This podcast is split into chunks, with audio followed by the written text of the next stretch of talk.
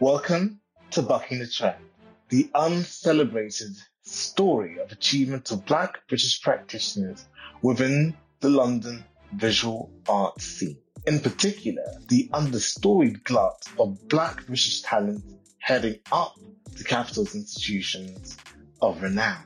Whether it be Melanie Keen at the Wellcome Collection, Gus Casely-Hayford at Victoria and Albert Museum East Bank, Aaron Cezar at Delfina, Eva Langret at Frieze London, Zoe Whitley at Chisenhale, and many, many more. These iconoclasts, in spite of the odds, in London at least, have risen to the top of their career ladders in an environment where roses growing from concrete, to quote Tupac, and Lord Sorota are few and far between. The statistics in London as the UK's cultural capital are stark with BME members of the capital accounting for 40% of the population, 20% of whom are black, of only 16% according to the statistics provided by the Tortoise magazine.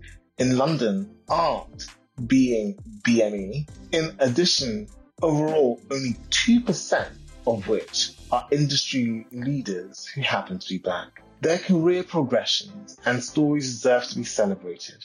For a long time, there were only one or ever really two black institutional heads. But over the last year, the makeup of the top of London's cultural fabric has turned a corner in terms of diversity, where the bottom and progression into the creative industries have slowed. What has caused the most visible at that to buck the trend?